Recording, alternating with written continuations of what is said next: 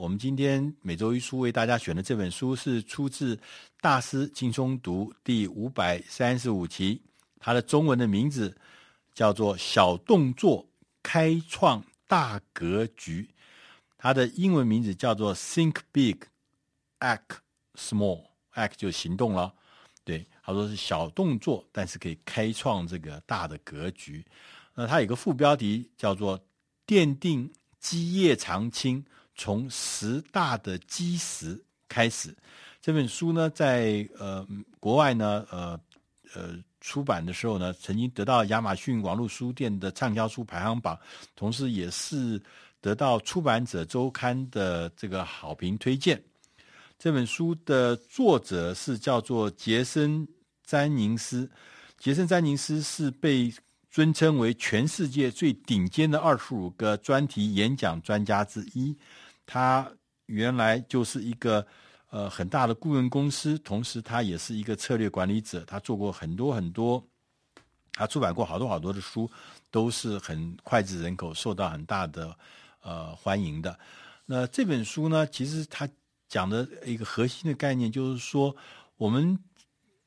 在经营事业的时候，为什么有些的公司它就可以持续的不断的呃成长？呃，他们到底是有什么样共同的道理，或者共同的一些呃共识，或者共同的一些理念吗？那呃，作者呢，呃，詹宁斯先生他呃选了呃九个在不同的产业里面连续十年他们营收。获利都是成长超过百分之十的这种绩优企业，他们并没有受到所谓经济环境的起起落落的影响，他们超越他们的竞争对手。他们发现这几家呃卓越的公司，他们都有一些共通的简单的道理，他们用一些小的动作，一步一步开创了恢宏的大格局。而在这里面呢，第一个他就讲说，要永远谦卑、脚踏实地。这些高成长的组织呢，都是拥有这个谦卑、脚踏实地的领导人。这些领导人有一些共通的特质，他们是这些领导人都是自己的首要的角色是管家。这些谦卑的领导人呢，他们做起事来呢，非常的透明。而且让人觉得容易接近，不是高高在上。他们拥有良好的工作的道德，同时他们都拥拥护某一种理念，而且为这个理念呢全心的投入。他们没有时时间呢，这些领导人呢都不会花时间在一些肤浅的事物。这些领导人还有一个很重要的特征是没有豪华的办公室。呃，第二个很简单的道理，就是说，对于业务的细节要持续的亲力亲为。他特别强调，作者说，永远不要觉得你自己是很重要的人士，所以说你就认为说我干什么要花时间在客户身上呢？啊，所以呢，你应该，他说，你要特别要知道，你应该要花很多的时间。每天或是常常的与你的客户接触，与你的员工接触，与你的合作伙伴或是供应商接触，这是一个重要的呃事情，因为唯有从他们呃三者的身上，你才能够找到新的消费者的潮流，你才能够跟上这个时代。第三个，他说要定定短期的目标。但是另外一方面，必须要有长期的视野。我们知道很多的公司都会订定五年的所谓的五年的工作计划。他说：“你千万不要为这个五年的工作计划把你刻板而且缺乏弹性把你绑死。你必须有长期的五年计划，你有短期的目标。所以大家要互相搭配，你才可以成就伟大的这个事业。那第四个呢？他说要放弃。”过时的产品、过时的服务或过时的程序，这些高成长公司，他们都有一个特征，就是他们不会浪费时间在试着替昨天的决策来辩护，或者是让昨天曾经很红的当家的产品现在不行了，你想着把它起死回生。他们不做这种事，他们会把这些行不通的东西，或者是过时的这些理念，他把它抛弃。他们要让自己有更多的时间、更多的心力、更多的资源，用在真正行得通的事情上面。第五个小动作是要让每一个人都像老板的一样思考或行动。那高成长的公司，他不会把所有思考的工作都交给自己的领导者。公司上上下下每一个人都像创业家一样的动脑，像创业家一样的行动，好像每一个人都觉得他是拥有这一家公司。同时，他说，我们要让公司里的每一个人能够想得像老板一样的思考的话，你必须做到让公司的每一个人。渴求知识，同时呢，也定下了一些牢不可破的一些组织规定，让每一个人都很清楚，我们在创造价值的时候，什么是可以接受的行为，哪些是牢牢不可触碰的、不可跨越的红线。呃，在后面第六点呢，他有强调的动作是说，你有需要。的时候，在需要的时候，你要创造再造你的事业。他说：“这个小动作大格局的公司，他们有一个特色，就是不断的自我再造。他们要从一个产业学到的专业知识，他试着练习的，在另外一个产业创造出全新的事业，而且这个事业还是绩效卓越的事业。”他。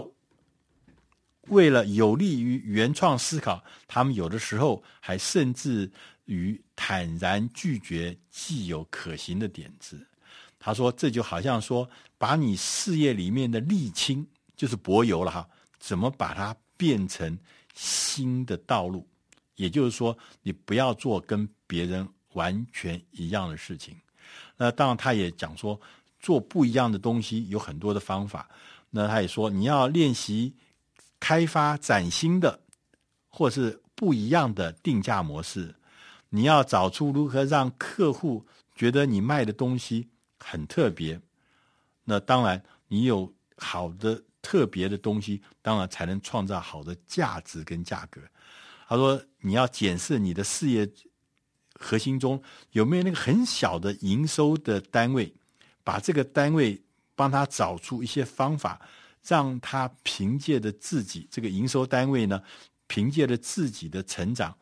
然后慢慢的变成一个羽翼丰厚的一个营收、呃、很丰厚的一个新的事业单位。同时，他也提醒检视供应链的流程，在这里面，如果你能够让供应练的流程更简化、更有秩序，它就会再造你的价值。同时，他还说，随时随地要用圈外人的眼光，用一个完全不懂这个事业、自己事业的这个眼光去聆听你的客户、聆听你的合作伙伴、聆听你的供应商，他们所提供的所有的点子。第七个原则是，我们要致力于。创造双赢的解决客户解决方案。还有高成长的公司不会把销售当做一个零和的游戏，不会当做一个敌对的竞赛。他会找出客户真正的需要，然后呢，提出双赢的解决方案。所以不是说我卖一个东西给你我就赢了，我没有卖成就输了，不是，是要找成你要帮客户解决他的需要。解决他的需求，满足他的需求，这才是真正的双赢，大家都得到好处，这是让事业成长很好的方法。第八个态度呢，他是说要刻意的挑选你要对付的竞争对手。他意思是说什么呢？说我们卓越的这些公司呢，他不会是去试图去取悦所有的人，你也不可能吃到所有的市场。你要练习缩小你关注的范围。好，你认为自己可以在哪一个市场上可以引起共鸣，在那个特定的市场上成为佼佼者。另外一面一面来看，也就是说，你要谨慎的小心选择你的市场，选择你的竞争对手，然后呢，在你选定的这个市场中全力以赴。啊，不要把战线拉得太长、太太宽。那第九个呃行动呢，是说要打造。和壮大你的员工，然后让你的顾客群还有你的粉丝团都要让它壮大，不断越来越大。意思就是说，呃，卓越的公司他们很乐意的啊，让他的社群啊，包含员工的社群、顾客的社群、粉丝团的社群，他们彼此之间互动，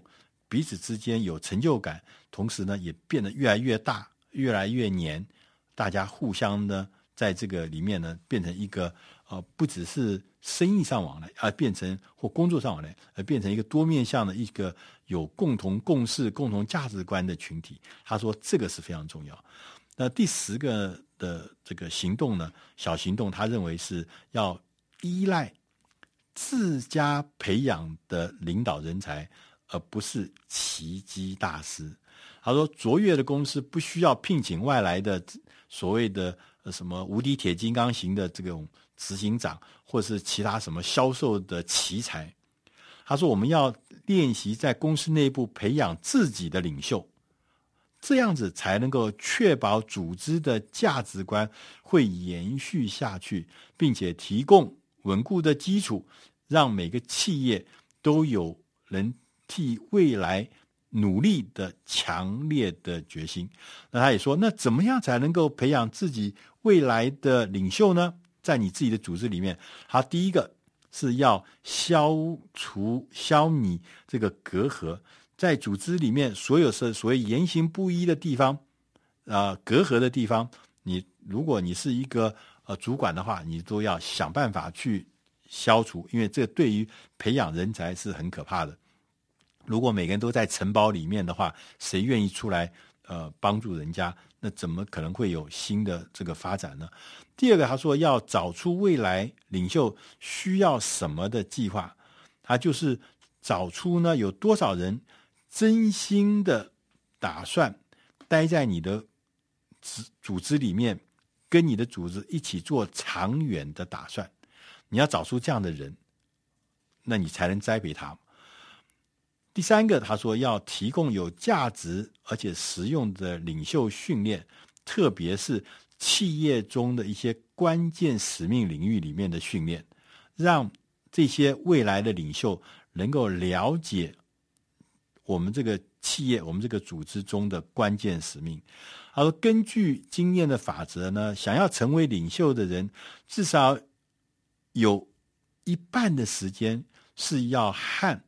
客户面对面，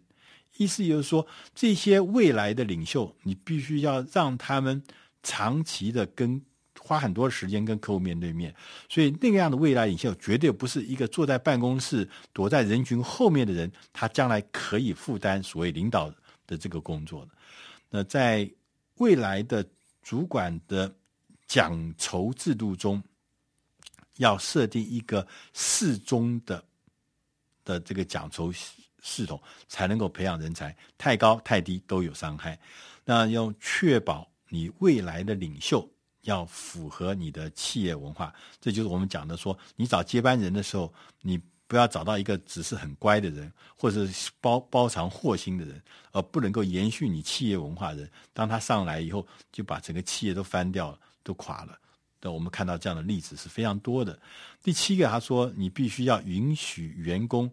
在提出他的这个离职要离开你的意图呢，可以在三年前就提出这样的预告，就是说你可以知道这个同仁呢，呃，三年后他觉得他想要离开，因为有三年，所以你可以做成长计议。同时，最后他也特别强调易花授粉的重要，就是说让每个人到各个部门去历练，到每个部门去呃工作。增加他们的责任感，同时也鼓励他们去冒险、去尝试陌生不一样的东西，这样你才能够培养出自己的所谓的领导人才，而不是从外面去找那个无敌铁金刚来作为你们领导人才。那以上这个内容是出自《大师轻松读》第五百三十五期，小动作开创大格局。如果你需要更进一步的资料，你可以上网路上面输入“大师轻松读”，你就可以在第五百三十五期找到更多的相关的内容。